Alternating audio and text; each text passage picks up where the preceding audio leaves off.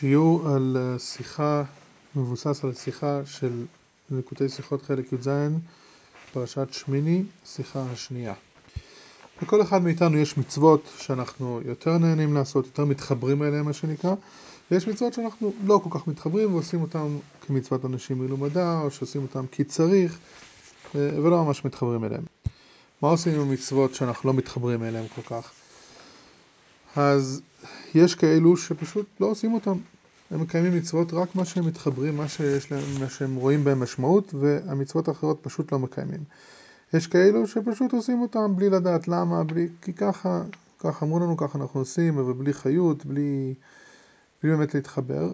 והאמת היא ששתי התגובות הן מגיעות מאותו מקום, שיש מצוות שאנחנו יודעים שאנחנו, זה לא בשבילנו באמת. אנחנו עושים אותם, אם אנחנו עושים או לא עושים אותם, אבל אנחנו יודעים שככה ציו, ציוו אותנו, ואנחנו באמת מתחברים רק למצוות שיש לנו משמעות אישית, שאנחנו פשוט נהנים לעשות אותם. אבל מצוות שהן לא בעלי משמעות אישית כלפיי, ממש משמעות אישית שלי, פרטית, אז או שאני לא עושה אותם בחיות, או שאני בכלל לא עושה אותם. אם נסתכל, אז האמת היא שגם ביהדות בכלל, בתורה, יש גם כן אה, חילוק בין מצוות. זה לא משהו שלכאורה אפשר להגיד, שכן, יש למשל הבדל של מצוות עשה ומצוות לא תעשה. הרמב"ם מחלק אותם למצוות עשה, זה אומר מצוות אקטיביות ומצוות פסיביות, מצוות לא תעשה, שאני לא עושה שום דבר. והוא מסביר שמצוות אקטיביות, מצוות עשה, נעשות אה, השורש שלהם זה מאהבת השם, ומצוות שלא תעשה זה שורש שלהם של יראת השם. ויש באמת הבדל בין שני, שני סוגי המצוות. מצוות עשה, אם מתנגשים מצוות עשה ולא תעשה, למשל, אה, אם מישהו צריך לקיים ברית מילה ביום השמיני, ביום השמיני יוצא בשבת. לכאורה אסור לעשות חבלה בשבת, אבל אנחנו אומרים, היות והאיסור לעשות חבלה בשבת זה מצוות לא תעשה, זאת אומרת שאני צריך להימנע מלעשות משהו. המצווה של ברית מילה בזמן זה מצוות עשה, ולכן מצוות עשה דוחה את לא תעשה, כי כמו שהרמב"ם אמר, שמצוות עשה, השורש שלהם זה מאהבת השם, ומצוות לא תעשה השורש שלהם מיראת השם, ואהבה, אומר הרמב"ן, שהאהבה, אהבת השם זה יותר גבוה מיראת השם, ולכן, היות ואנחנו עושים משהו, עושים משהו אה, אקטיבי, ולכן זה דוחה את הלא תעשה. אז לפי זה אולי באמת נגיד שיש מצוות שאנחנו בכל זאת יותר חשובות ממצוות אחרות. וכן, אם יש לי משמעות ואני עושה משהו משמעותי, אז אני יכול להתחבר לזה יותר. ואם יש משהו שאמרו לי לא לעשות משהו ואני לא כל כך מתחבר לזה, אז מה רע אם אני אעשה את זה ב... בלי משמעות, בלי שום דבר. ועל זה יש לנו לימוד מעניין בפרשת השבוע, סיפור מאוד מעניין. המשכן נבנה, דיברנו על זה, המשכן נבנה וסוף סוף הוקם המשכן בראש חודש ניסן ואז שבעה ימים כל יום הקימו ופירקו אותו והשכינה לא שרתה עד שהגיע ביום השמיני ואז שרתה השכינה אה, כל הסיפור ארוך ומשה ואהרון בירכו את היהודים, והיהודים כולם שמחו סוף סוף שהשכינה שרתה, והייתה שמחה מאוד מאוד מאוד גדולה. אה, הזכרנו את זה כבר שבעצם המשכן היה הכפרה על חטא העגל, והיהודים ממש במשך כמה חודשים כבר רצו לראות שהקדוש ברוך הוא כיפר עליהם, כיפר עליהם על חטא העגל, וסוף סוף הגיע המשכן, ו... שבעה ימים רצופים היה מתח לא נורמלי, ובסוף השכינה, שרתה על המשכן, ואז ידעו כולם שהתחפר עליהם, והייתה ממש שמחה ממש מאוד מאוד מאוד מאוד גדולה. לא רק אצל היהודים, הקדוש ברוך הוא גם כן שמח, אה, כתוב בגמרא במסכת מגילה, שאותו היום הייתה שמחה לפני הקדוש ברוך הוא כיום שנבראו בו שמיים וארץ, ופשוט השמחה הייתה בלי גבולות. תוך כדי השמחה אירע אסון. שני בני אהרון, נדב ואביהו, הקריבו קטורת ו...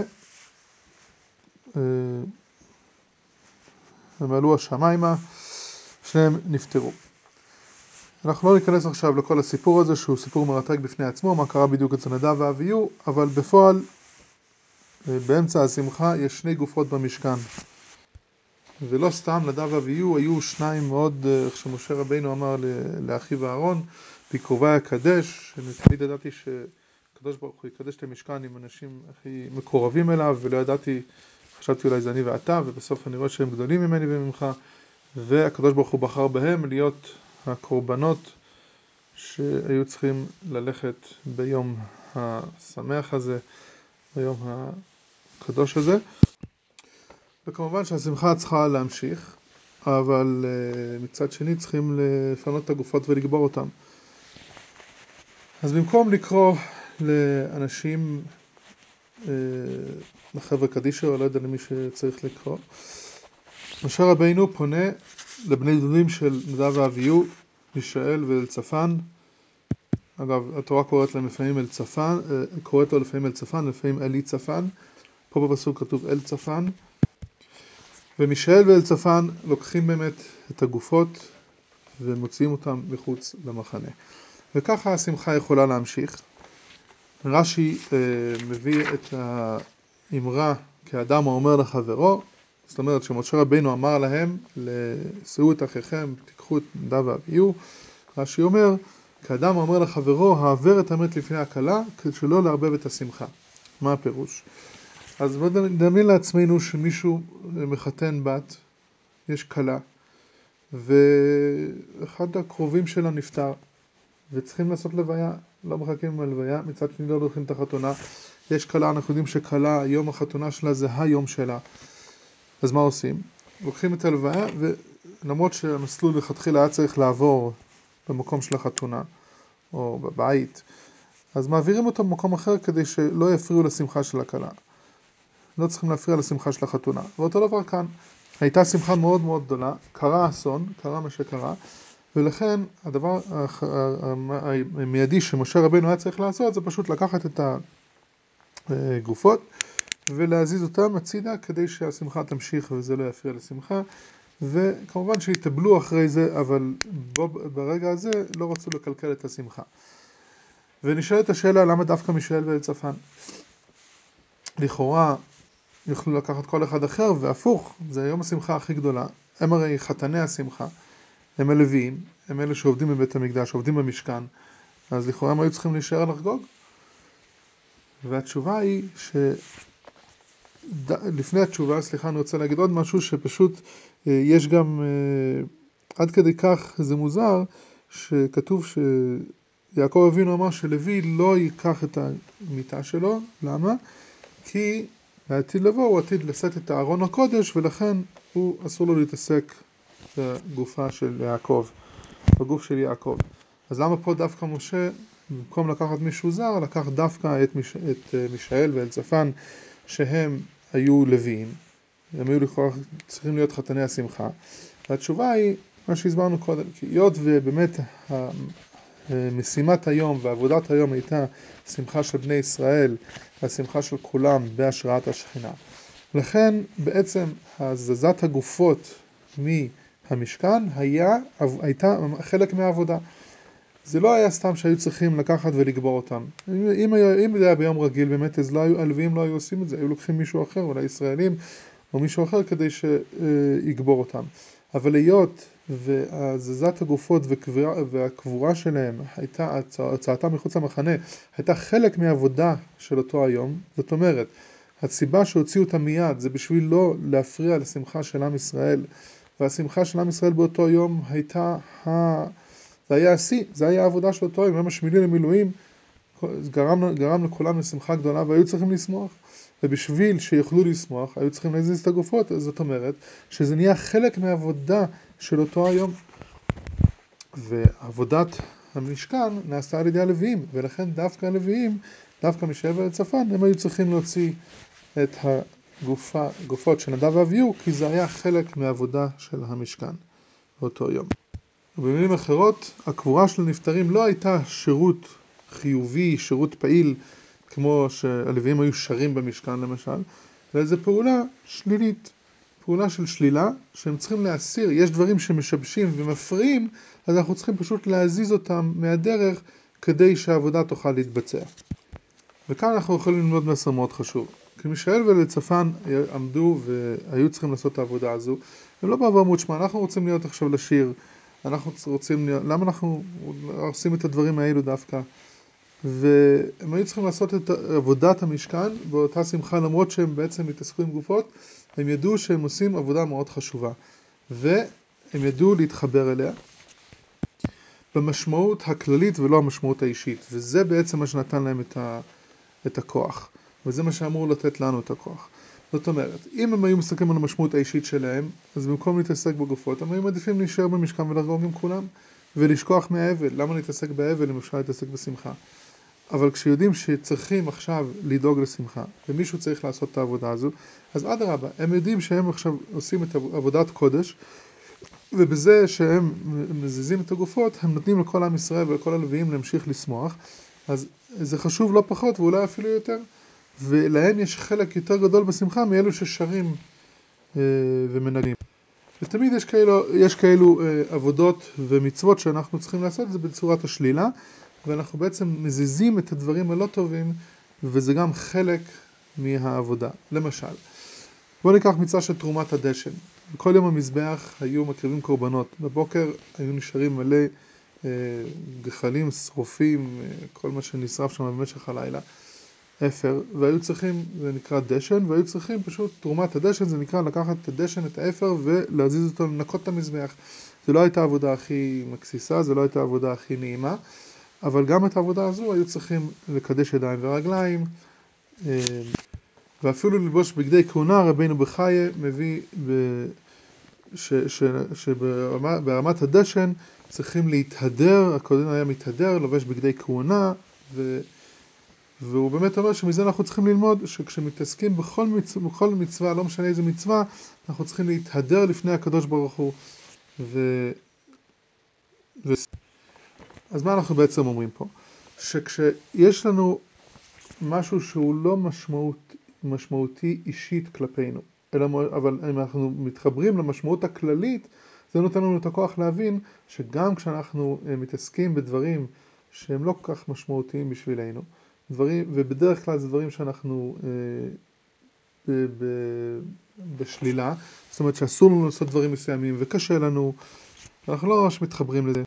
אבל אם אנחנו יודעים שאנחנו בעצם רוצים לעשות פה דירה לקדוש ברוך הוא, אומר אל תראה, אומר אדמו"ר הזקן בליקוטי תורה, שלמשל, כמו מלך בשר ודם, שרוצים לעשות לו דירה נאה, אז צריכים, צריכים לבנות את הדירה וצריכים לתחזק את זה, וחלק מהדבר, בשביל שיהיה דירה יפה למלך. אז צריכים כל הזמן לפנות, ולפנות את זה מכל מכלוך וטינוף, ואחרי זה אפשר לסדר שם כלים נעים, מיטה, שולחן, כיסא, מנורה, ואותו דבר עבודת האדם, כמו שכתוב, והוא מביא את הפסוק ויניחהו בגן עדן לעובדה ולשומרה, לעובדה זה רמ"ח מצוות תעשה, לשומרה זה מצווה מצוות לא תעשה, זאת אומרת שהמצוות הלא תעשה, זה צריכים לשמור, זה לבאר את הרע, שלא יהיה שום לכלוך וטינוף בעולם, וכשאנחנו מקיימים את המצוות הלא תעשה, אנחנו בעצם עושים דירה על ידי פינוי הלכלוך. וכאן יש סיפור מאוד מעניין, אה, הרב לוי סודק מספר שכשאבא שלו, רב נחמן סודק, זכה באות פרס אה, מהאימפריה הבריטית, מהמלכה, אז הוא הגיע ביחד עם כל המקבלי התואר האחרים אל הארמון, ותוך כדי שהם הולכים במסדרות שבתוך הארמון, הרב סודק הבחין איזה, באיזה לכלוך על הרצפה, והוא בא להרים את זה. הוא בא להתכופף, ואז אחד ממשרתי המלכה אמר לו לא, זה ארמון המלוכה ורק משרתי המלכה, רק משרתי הוד מלכותה רשאים לנקות את הארמון. והוא סיים והוא אמר שבעצם זה המסר שאנחנו אומרים, יש משימות שלפעמים אנחנו צריכים לנק, כביכול לנקות, זה לא מושך כל כך. הבאים ואומרים לנו לא, זה לא סתם עבודה, זה עבודה מאוד חשובה ו... לא כל אחד יכול לעשות אותה, בשביל זה גם כן צריכים להיות המשרר, המשרתים של המלך, הם יכולים לעשות את זה, ואנחנו נבחרנו לעשות את העבודה הזאת, לנקות את העולם מהרע, ולמרות שזה לא משמעותי, שוב, למרות שזה לא משמעותי אישית אלינו, אם אנחנו יודעים אבל שזה משמעותי לקדוש ברוך הוא, לכל העניין הזה של דירה בתחתונים, אז אנחנו יכולים באמת להתחבר ולדעת שאנחנו עושים פה משהו מאוד חשוב, וצריכים להתבונן בזה, וככה יהיה לנו יותר קל לעשות את המצוות הלא תעשה. ולא רק זה, בעצם כל אחד, הרמב"ם הוא כותב ששבט לוי, כל אחד שרוצה יכול אה, אה, להיות, לשון הרמב"ם, להיבדל, לעמוד לפני השם, לשרתו ולעובדו, ופורק מעל צווארו עול חשבונות הרבים.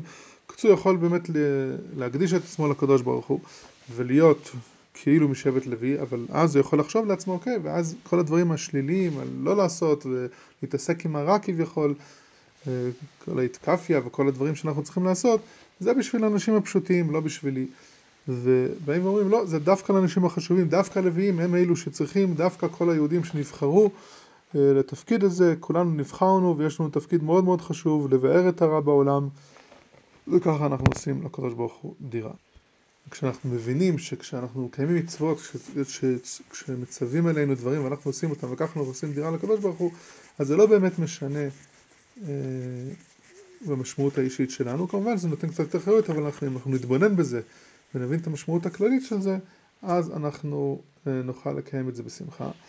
אה, כמו שבעל שם טוב אומר, שלפעמים בן אדם הולך בדרך והוא לא יכול להתפלל, ואז הוא מצטער על זה שהוא לא יכול באמת לעשות, ללמוד כמו שצריך, להתפלל כמו שצריך, אז הלשון שלו אומר שאל יצער את עצמו בזה, כי השם יתברך צריך שיעבדו בכל האופנים, פעמים באופן זה ופעמים באופן זה, ולכך יזמן לפניו ללך לדרך או לדבר עם בני אדם בכדי לעבוד אותו באופן השני. זאת אומרת שלפעמים הקדוש ברוך הוא רוצה אותנו דווקא שנעבוד אותו בדרך אה, השלילה או בדרך המניעה, אבל מה שאנחנו כן צריכים זה כל הזמן לזכור שאנחנו פה בשביל לעבוד את השם, וזה באמת אה, בדיוק הסיפור הידוע של האחים רב מלח ורב זושה, שפעם הם הלכו בדרך והם הם, אה, שמו אותם במאסר, ועתה המעצר שהיה להם, היה שם אה, דלי של שופכין, של, של צואה, והיה אסור להתפלל,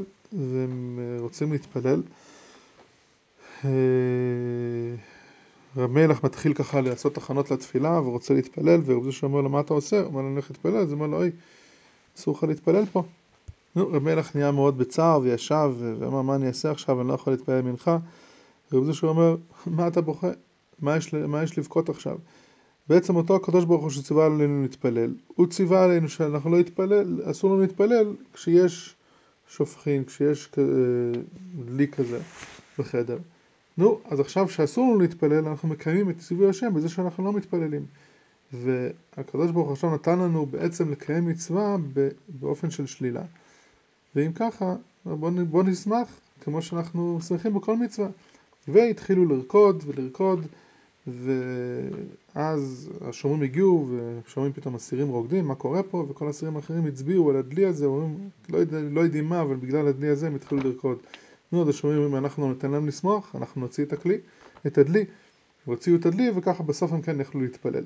אבל בכל מקרה, המסר שלנו זה שאנחנו אה, יכולים תמיד אה, לעבוד את השם, ועוד יותר אנחנו צריכים להתחבר בעבודת השם, כשזה לא כל כך מתחבר לנו אישית, אבל להבין את המשמעות הכללית, ולהבין שנבחרנו ל... נבחרנו לקיים את המצוות האלו, וזה חשוב לא פחות מהמצוות שאנחנו מרגישים חיבור.